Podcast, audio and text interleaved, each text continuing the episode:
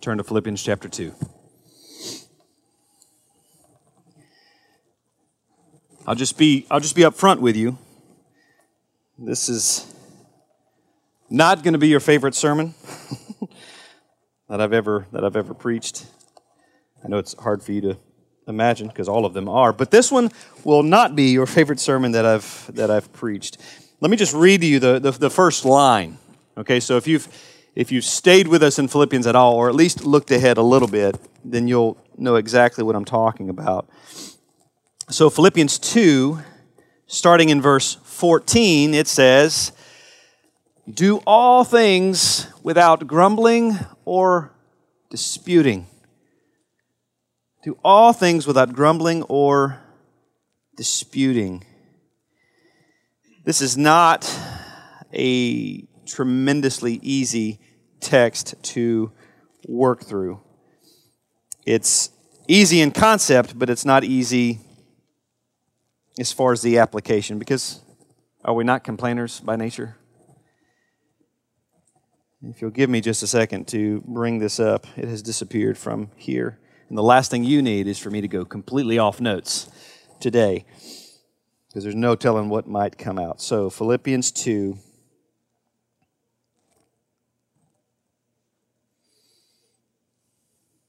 Long, awkward pause here while I find the peas.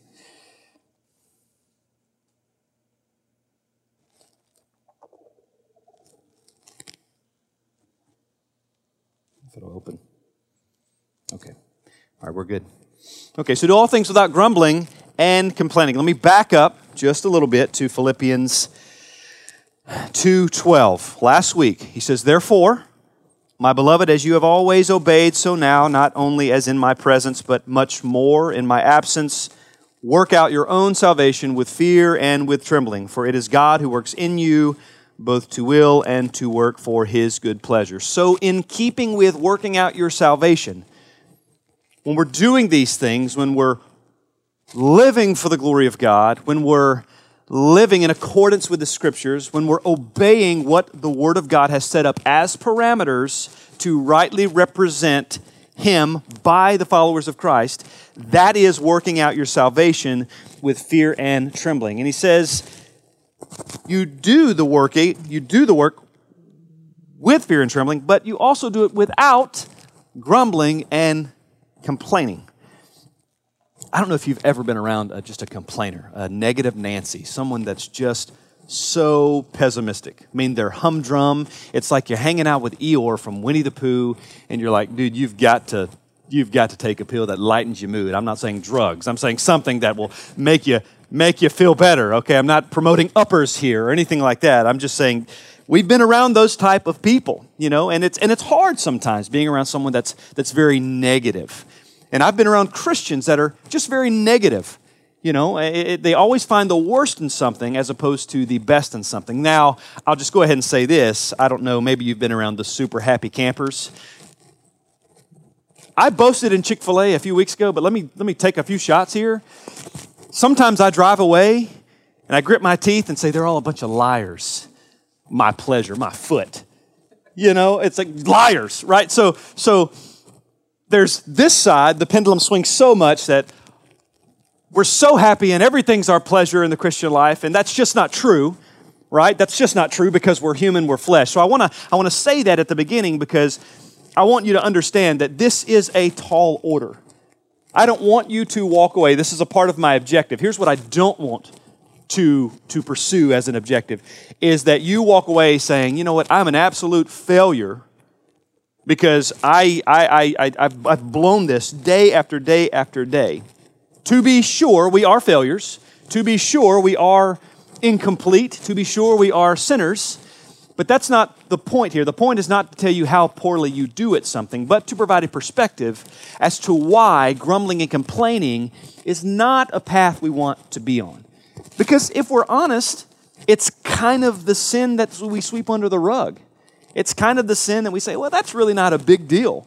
I haven't murdered someone. I might complain a little bit. I might grumble here and there. You know, my dog likes to use the bathroom on the same place in the rug, and I want to punt him into the neighbor's yard, and I complain about it, but I'm not murdering somebody. I haven't killed anybody. I don't beat my wife. My wife doesn't beat me. I don't slap around my children. I don't do all those things. So we categorize these sins. And if I'm honest, and probably if you're honest, complaining is either way down here or it's really not even on your radar. Like, eh, who thinks about that? You know, my boss isn't fair to me. I'm going to complain about that. You know, well, I have a right to complain because I'm in, I'm in these bad conditions. So I complain a little bit. This is not a hard to interpret passage. I mean, the Bible's being very clear here. It says, don't grumble or complain about anything. And we'll get into more of that, but this can be very daunting. I know as I'm studying this, the Lord's just putting a finger on my life over and over again and in a loving way saying, You fail at this. Because I've always kind of carried myself as a non complainer. I'm kind of an optimistic type person. I'm the kind of person, I think, a lot of the times that he jumps off a building and halfway down he says, Hey, so far so good, right? The, the, the, the optimist. But what I want to do is I want to show that complaining is not a benign offense. It's not a benign offense to God. It's not something to be swept under the rug. It's not something to dismiss and say, well, there are far worse sins to be engaged in other than, other than complaining and grumbling and disputing. But Paul doesn't just say that. He says, do all things without grumbling or disputing. And he gives kind of some weight behind that and some reason and rationale behind it. He says, so that you may be blameless and innocent children of God without blemish in the midst of, and that's the key, you as the children of God have been separated. You've been made holy and charged to pursue holiness. You are set apart for God and His good pleasure and His good will as His children. And what He does is He sets you in the middle of this broken, fallen world. Now, we're broken and fallen as well, but we shine as lights in the midst of darkness. So there's a clear distinction, or should be, a clear distinction, a visible distinction between us and the rest of the world. But we are right in the middle of it. You think living with your spouse as two Christians is difficult. Consider the fact that we are coexisting in a world as children of light and children of darkness. And that is a recipe for war. And that's what it is. So, of course, it's difficult. That's, that's exactly what it is. And he says, when you do things without grumbling or disputing, when you're working out your salvation, and your attitude is fear and trembling with a reverence and a respect for the things of God, and with the right disposition of these things matter more than anything, and then you do that without grumbling and complaining, he says that's when you shine the brightest when you're in the midst of all this darkness. Because anyone can complain. In a broken, fallen world, that's our natural tendency is to complain about how horrible things are. And we probably don't even realize how bad things really are because we can't fully understand the destruction and the effect of sin. We can't see it as God sees it. We have limited understanding of those things. So we're very feeble and very weak in our understanding of these things. But, but, but Paul, through the Holy Spirit, is laboring to teach us these things. He's saying, look, in the midst of a crooked and twisted generation, you shine as lights in the world holding fast to the word of life, so that in the day of Christ I may be proud that I did not run in vain or labor in vain. So there's this admonishment, there's this exhortation hey, be children of the light. And he starts by saying, complaining is no benign offense, but rather it is a dangerously malignant and regularly dismissed or overlooked issue for the followers of Christ. So, maybe you've arrived at this text and said, complaining's not that big of a deal. It's not, maybe you're interested in what I have to say this week because how, how is he going to show me that this is kind of a, a big deal? And I think that's a part of my job. A part of my job is showing what the Lord has shown me, what I think the text is saying, and I want that to bleed over onto us and that we can work out our salvation, not only with fear and trembling, but without grumbling and complaining. But complaining is a normative pattern of life. Now, what I want to do is I want to kind of read off a list that I comprised or compiled, just in case there's someone that thinks, I'm not really a complainer. Just listen to some of these, and if the shoe fits, then you wear it. So, whether you consider yourself a complainer or not, let's kind of peel back some of these layers, all right? And let's see if this is if this is you because it's definitely me. All right, I'm not asking you to raise your hand or anything like that. If you'd like to, go ahead, that's fine. It's not like we don't think that of you anyway, but here we go. So, what about this? We want kids that parent themselves and that give us space. So, what do we do? We complain. And our kids, and I know you, some of you don't have kids, but when you do, trust me, you will know. We want kids that parent themselves and give us space, so we complain. We want parents that don't hover over us all the time. Some of you are looking and laughing. I get it. Yeah, I was there. Would you give me a break? You know, I want to breathe. So there's some complaining, and it seems benign, doesn't it? Ah, not a big deal. We're laughing about it. We're, and do you understand what's happening now? We're, we're reflecting on our complaint, we're reflecting on our sinful patterns of behavior, and it's given us cause for humor. you know, and it's like we're, we're so messed up, right? We are so twisted.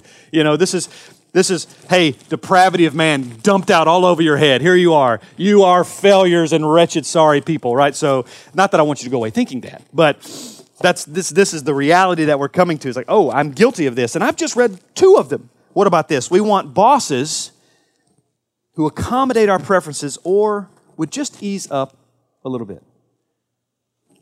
I think we could probably all identify with that. So we complain about these things.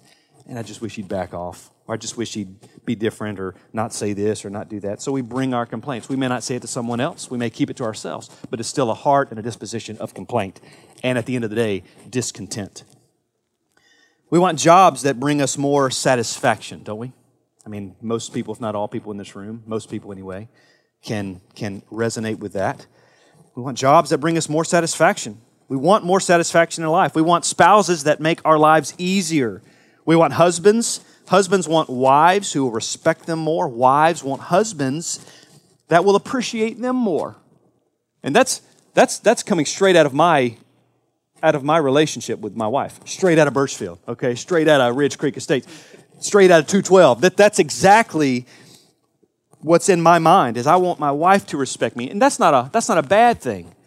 But when I'm pushed over to the realm of complaint and discontentment in my marriage and discontentment in what God has put together, then I've crossed a line. I've crossed a line because I'm seeking satisfaction in something that wasn't meant to give me true and lasting satisfaction. So I'm sinning in my complaint. We want dogs, I've mentioned this, that will stop relieving themselves on the same place under the table stink every stinking day of their natural life. We want neighbors who would mind their own business, quite frankly. We want neighbors who would cut their yard because it just doesn't look good in our neighborhood for someone to have a yard that's three inches tall. We want gas prices and food prices and taxes not to be so high, right? We want those things. We complain about it. Man, did you see how much gas prices have gone up? You know, we, we arrive at a, at, a, at a gas station, and my goodness gracious, you know, five cents, 20 cents, 30 cents. This is ridiculous. This is outrage. You know, we're sitting there giving the, giving the machine the business because we're so mad. You know, this is, this is so dumb. We're ready to fight somebody over the gas prices. I've seen it. I mean, I've been upset about gas prices. I've been upset about taxes. I've been upset about these things. So what do we do? We complain about it. That's what we do. Not that it can fix anything, but that's our default response because we're wicked. Because that's our default mode. Even if you're an optimist, you're a pessimist. Even optimistic folks complain we want the road construction to be finished. Anybody who has any kind of commute every day and you have to hit any kind of traffic because it takes them 17 day 17 years to finish traffic evidently or to finish uh, road construction around here. You understand the sentiment. I don't personally have road rage. I'm sure some of you do and i've known people that have road rage. It's an ugly thing right? Joey has road rage. Maybe i've been in the truck when joey has road rage. Yes. Uh, and there was a call to repentance we complain about this. Someone's driving too slow.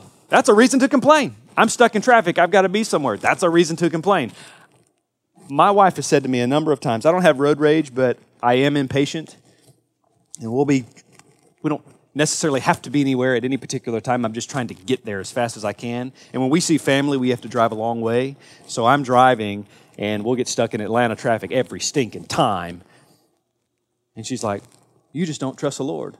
And then I'm wrestling with complaining against my wife because God has given me this helpmate that is disagreeable with me. And so I've got this problem, right? It's just complaint after complaint after complaint. We want people to find another way.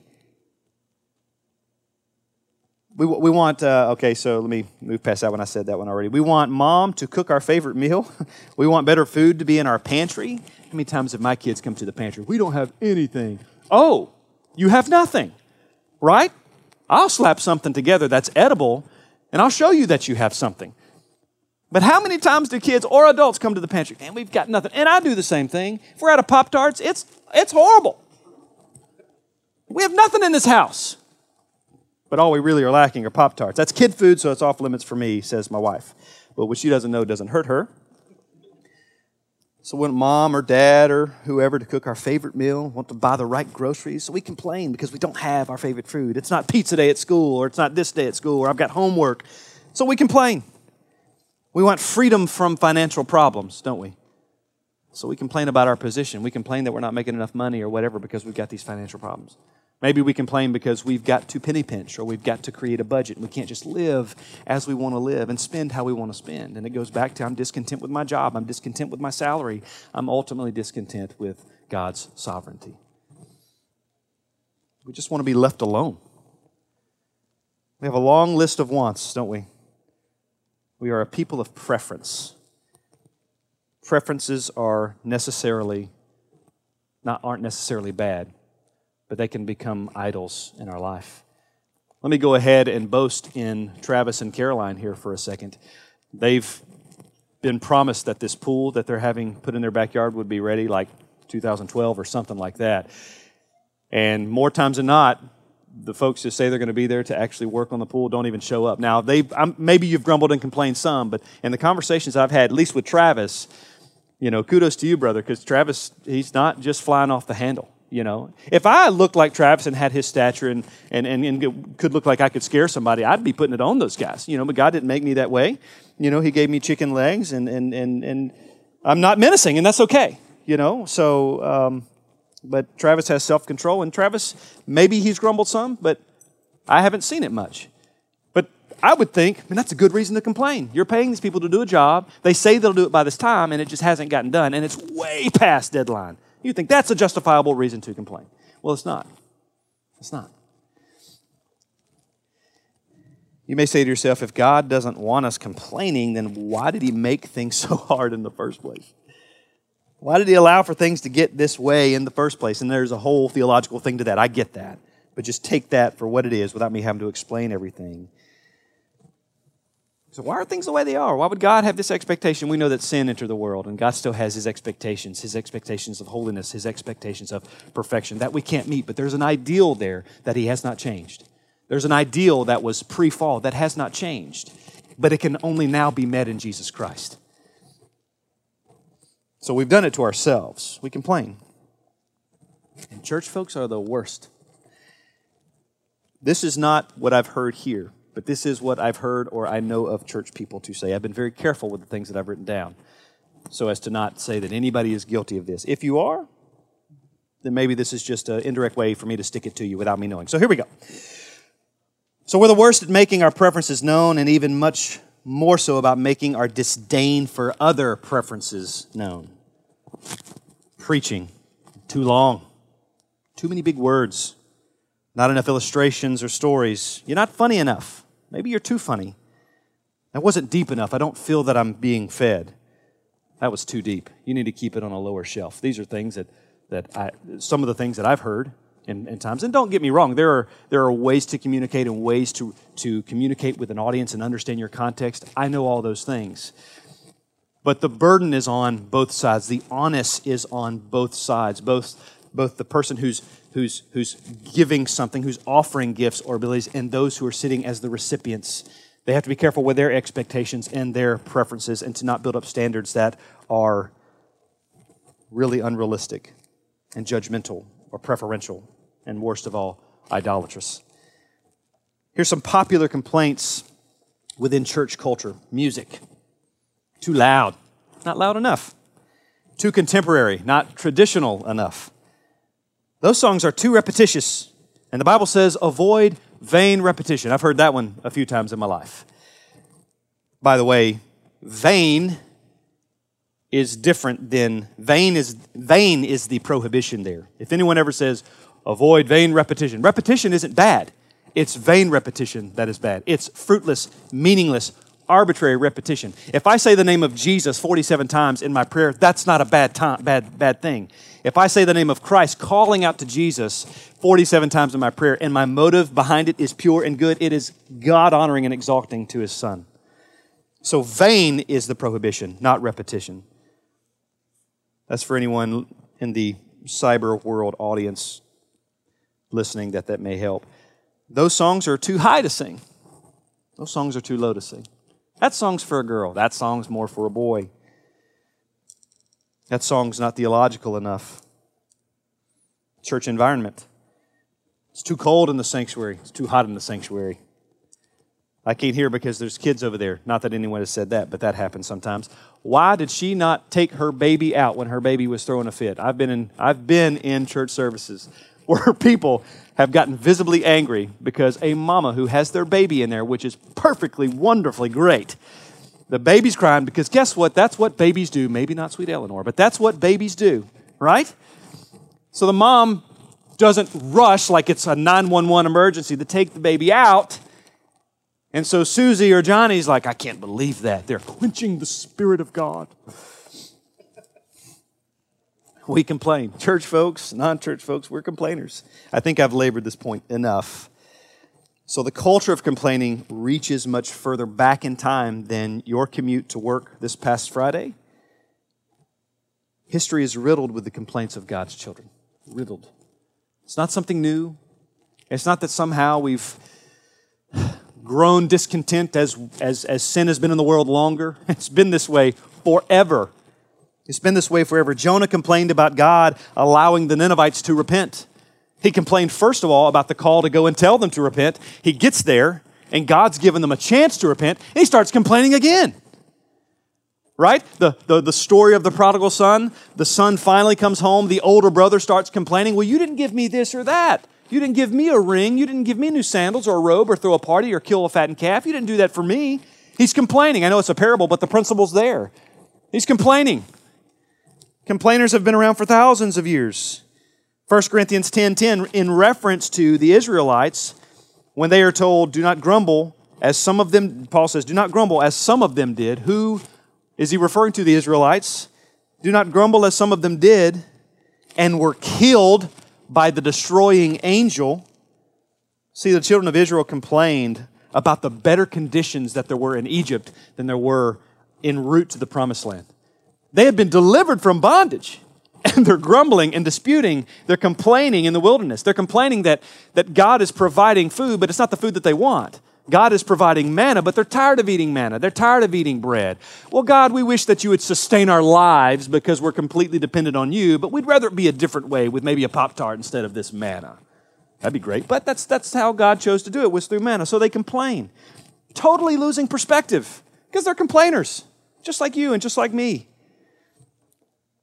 I mean, they were being whipped, mistreated, and God delivers them. God, appointed man Moses, is taking them. Not, he didn't just move them out of Egypt, he's taking them to a better place. You would think the woods is a better place than Egypt. For some of you, like myself, who like the outdoors, the woods is a great place. But he wasn't just taking them to the woods and leaving them there, he was taking them to the promised land.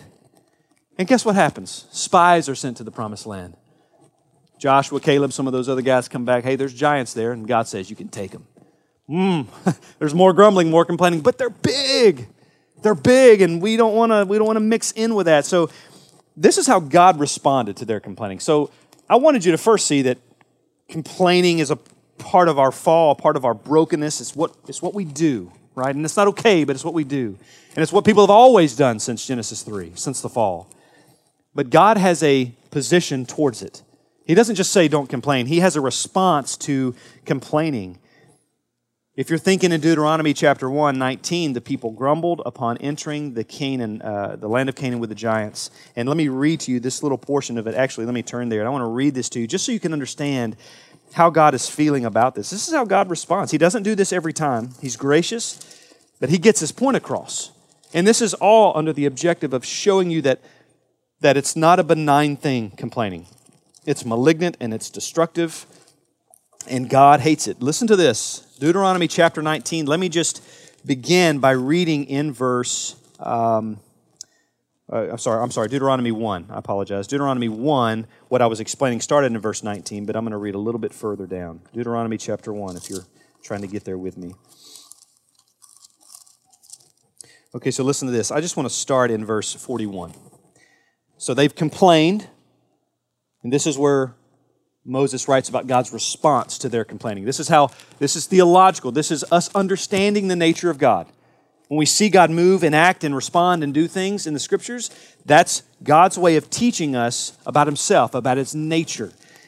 And it says this Then you answered me, We have sinned against the Lord.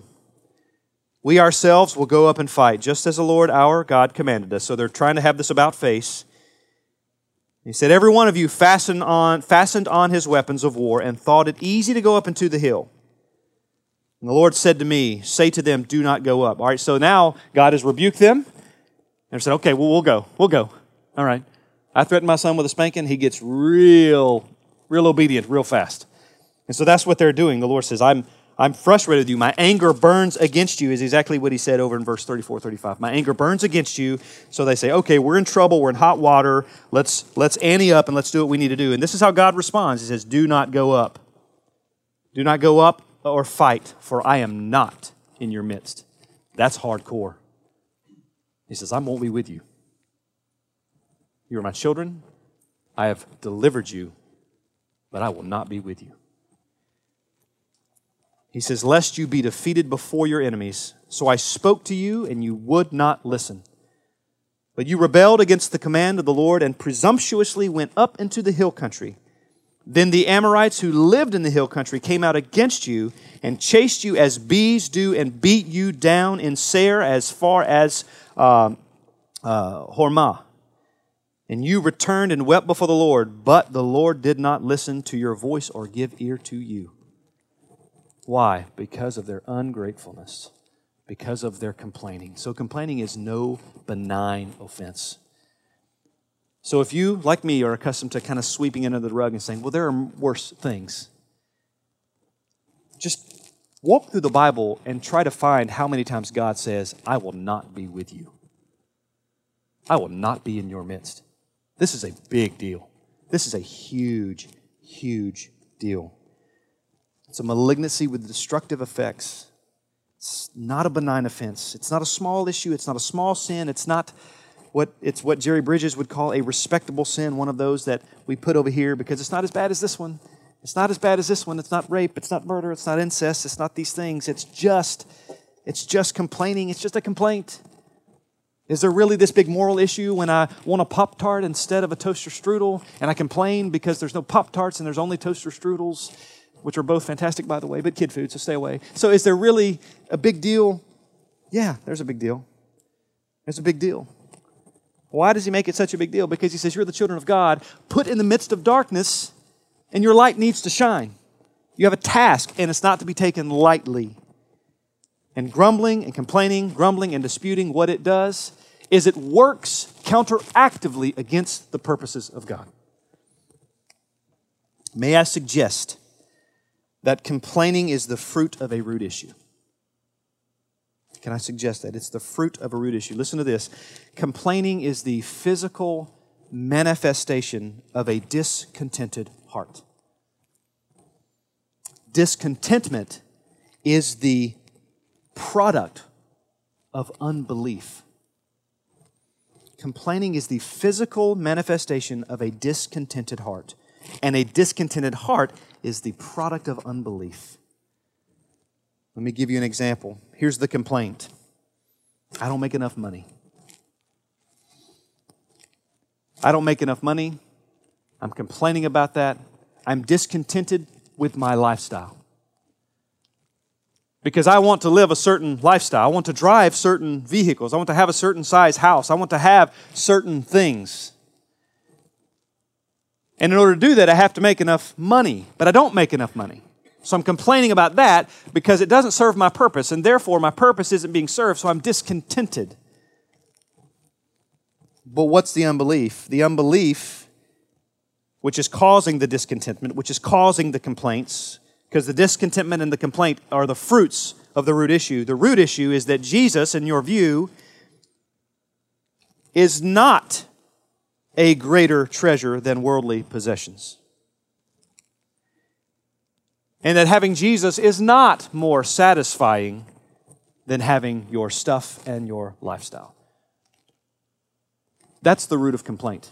And maybe now you can start to see as the layers pull back why it's such an offense to God because at the end of the day, discontentment is the cause behind complaining, and the cause behind discontentment is unbelief. It's dissatisfaction in the gospel, it's dissatisfaction in Jesus, it's dissatisfaction in our identity that the gospel has given us. And this applies to me on so many issues. You can take any item from the list that I started with. We walked through 20 or 30 or whatever we did. You can put any one of those in that little formula and say, what's the complaint? What's the, where's the discontentment causing the complaint? What's the root issue? What's my belief or my unbelief? I encourage you because it'll be fun, right? Go home, sit with your spouse, sit with your brother, sister, sit with your mom or dad, and just say, okay, Here's my complaint. Where's that coming from? I'm discontent about something. I'm dissatisfied with something. And say, okay, well, what's the root of all that? And start exploring your unbelief. And it's painful. It's painful. But that's where we start to see why these things matter so much because they're not benign issues. Let me tell you a few things that your complaining and my complaining implies what it means. When you hear complaining from me or I hear complaining from you, beneath the surface, this is what we should be picking up on. This is the reality behind those things. Complaining implies that you live outside of reality. Do you not know what he's saying here? He says, You will be dropped right down in the middle of a crooked and twisted generation. Your lights amongst the wickedness so, what should you expect from wicked people? Wicked acts.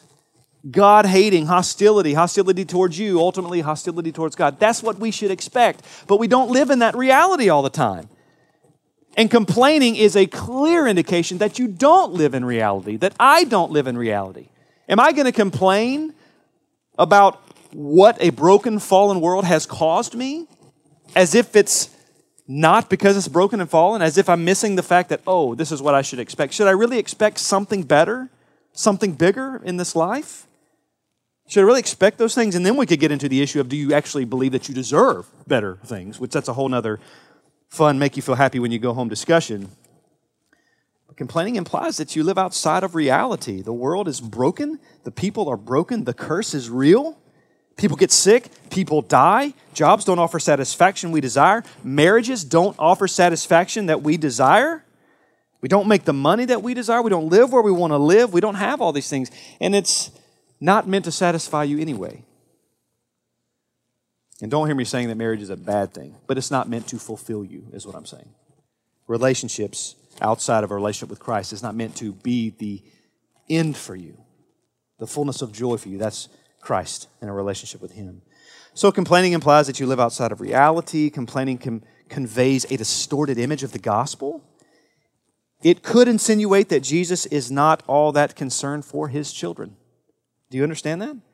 If complaining conveys a distorted image of the gospel, and what the gospel does is it clearly shows that Jesus has concern for his children because he died for them, then complaining shows the opposite of that. It could insinuate that Jesus not, didn't actually secure your joy. If your life is riddled with complaint, then it seems to be a joyless existence because people who have joy tend to complain less. People who tap into and realize the joy that is provided through the gospel tend to complain less because they see a bigger picture. And that's and joy is the root of seeing the bigger picture. If all these horrible things are happening, and your response to it is, Blessed be the name of the Lord, as Job, you have a joy that causes you to see the bigger picture and reduces the likelihood of you being a complainer. Complaining conveys a distorted image of the gospel. Complaining misrepresents a believer's identity in Christ. A believer has been made new. In that newness is new identity, which means this he has new relationship to sin and to death. A new relationship to sin and to death. Because of Christ, for the believer, sin has no victory and death has no sting. But for the complainer, they don't represent that kind of hope, that kind of identity. The thing that we should fear most, the scripture says we have no cause to fear because Christ has conquered it. Sin, where's your victory? Death, where's your sting? The thing that should cause us the most concern, we don't have to face it. We don't have to have that rob our joy. So, complaining misrepresents a believer's identity in Christ in that a believer in his newness has a new way of perceiving the world. It's not our home, it is broken, and we are sojourners passing through it. But the complainer doesn't live that way with the recognition that we're just sojourners. Because if someone as the, uh, with the root being joy that's causing them to see the bigger picture, as they're progressing as a sojourner through life, what's happening is they're hitting all these wicked things. They're encamped in this world of twisted and perverse, twisted and perverse generation. But they're saying, Blessed be the name of the Lord. Blessed be the name of the Lord. And they're offering gratitude and thanksgiving here and there. This is hard. This is bad. This really stunk really bad. This was, this was a, a bad moment of suffering. This was a bad moment for me uh, uh, spiritually or mentally as I suffered in this way. But it says, Blessed be the name of the Lord. It doesn't result to complaining, but it rises to thanksgiving. Complaining fails to display these gracious truths regarding our identity in Christ. That's what plain, that's why it's an offense to God. It fails to represent the gracious truths regarding our identity in Jesus. So it's no benign issue. Complaining minimizes the grace and mercy that has so richly been lavished on us as the church. If the riches of God's grace were shown to us, were so important to us, we would spend more time showing thanks and less time complaining. Complaining can easily convey a false Christ. It conveys a Christ that did not secure our joy because a complaining life is a thankless life, is a life without gratitude. And it conveys a false Christ and a false gospel because it conveys a Christ that didn't secure joy a Christ that didn't secure abundant life for you and for me and for those who are in Christ, a Christ who hasn't given us much reason for gratitude at all. Now, can you see why it's not a benign issue? Why to God this is an offense, and why God would take complaining? I mean, my goodness gracious, the Israelites lived for years, decades, decades in the woods. Any one of us would complain. Let's just be honest. You're eating manna, you're eating bread. Look, if I eat Pop Tarts for 10 days, I'm going to be frustrated about it. I love them, but it's going to be a struggle for me. For 40 years, for decades, Israelites are passing through living in the wilderness, and you better believe they had climate changes. It was hot, it was cold, and all these things. It was tough. There were bugs, there were all that. This is post fall, this is tough stuff. They had to work, they had to labor. Women were having babies, and that stunk because there was no anesthesia. There was nothing to help them. They just had to tough it up and go, right? So all of these things are going on. So they have all this right to complain. And you and I would do the same thing. But God still responds by saying, You go, and I will not be in your midst. I will not be with you because it's not a benign issue. Paul Tripp said this. He wrote a a sermon that I, that, that I thought was fantastic. And he basically created these categories saying a, a, a complaint based life and a thank based life. And I just want to read three points. I won't explain them or anything. He says, he says these are three components of a, uh, of a complaint based life. He says it's a life that desires no obstacles, it's a life without any need to trust in God. And it's a life that seeks to find life in the creation rather than the creator. So, how do we apply this? How do we take this and kind of make something of it? So, this is what I would call turning our complaint into gratitude, turning our complaining into gratitude. The choice to complain or give thanks And my understanding is where the rubber really meets the road for the Christian with regard to the sovereignty, to the rule and the reign of God. If you boast in God's purpose, if you boast in God's plan, if you boast that He's in control, which most Christians do, if that is your mantra, if when you're talking to someone who is suffering, you say, God is in control, God's got this, whatever phrase you use to say, I trust in His sovereignty, then complaining refutes your argument. And you have to understand that because for the Christian, this is where the rubber meets the road. It's easy to boast in the sovereignty of God. It's easy because it sounds good, it sounds right, and it's a safe bet because He's in absolute control. But what coals we heap on our head when we boast in the sovereignty, but we live in complaint because they completely contradict as far as saying that we boast in God's sovereignty. I would argue that in the absence of complaint, this text is pointing at thanksgiving. And the absence of complaint should be thanksgiving, should be gratitude. Not only should we not complain, but we should be thankful. He says, You shine as lights in the world. It's not just that you don't complain. It's not just that you say, Well, I'm just going to keep my mouth shut. Walk around with glossy eyed, staring at the staring at the, the stars face. You're not complaining, so you're probably pretty good, right? This is let your light shine. And I would argue that the light shining is when instead of complaining, that it is replaced by gratitude.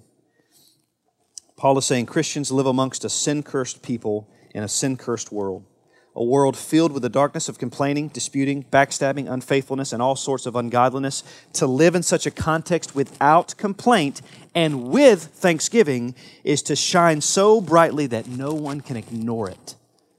No one can ignore that. If I'm standing in a pitch black forest and I have a 500,000 lumen LED light and I shine that sucker, you're going to see it from all over. You could probably be a mile away as long as there's not big hills obstructing your view or trees obstructing your view, and you can see it. Because that's the contrast of light and darkness, and that's what he's saying. If you're letting your light shine in the midst of this pitch black, twisted, perverted generation, then people cannot ignore that. They cannot ignore that. So, how do we get to a place where our grumbling is replaced with thanksgiving? And I would submit this by laboring to see the positive in all things. I think many, if not most people, are pessimists by default. It's much easier to see the bad in things. And the bad tends to stick in our mind. I can remember a lot of bad things that have happened because I don't want them to happen again. But there's so many good things that I just don't remember. And the good things far outweigh the bad things, but that's how we're wired. As a tragedy happens, and we do not soon forget if we ever do those things. It takes effort to actively choose to see the positive in all things, like the optimist who jumps off a building and halfway says, So far, so good. The complainer says, I don't make enough money, but the thankful says, Praise God, I have any money. The complainer says, I'm underappreciated at work and at home. And the thankful person says, I have a job, a home, and a family. Thank God and praise Him for His grace. The complainer says, I'm not being fed by the preacher. No one said this ever here but I've heard it before. And I've heard pastors who have had people tell them that. It says, I'm not being fed by the preacher, where a thankful person says, Thank God for His grace, that He gives me a desire for truth and to grow in His grace through His Word. The thankful are always looking for the opportunity to celebrate the purposes of God. They're always looking for that opportunity. And at the end of all things, it is a heart issue. It is a heart issue. What I'm not going to go into today, but if you want to have further discussion about it, that's fine. It would have been great for MCs. I know we're not meeting, but maybe we'll revisit that. But there's a lot of practical steps because here's, here's, here's an issue that if you're like me, you will be facing. Is it ever good? Is there ever a proper context to express a discontent? Is there ever a proper context to express a frustration?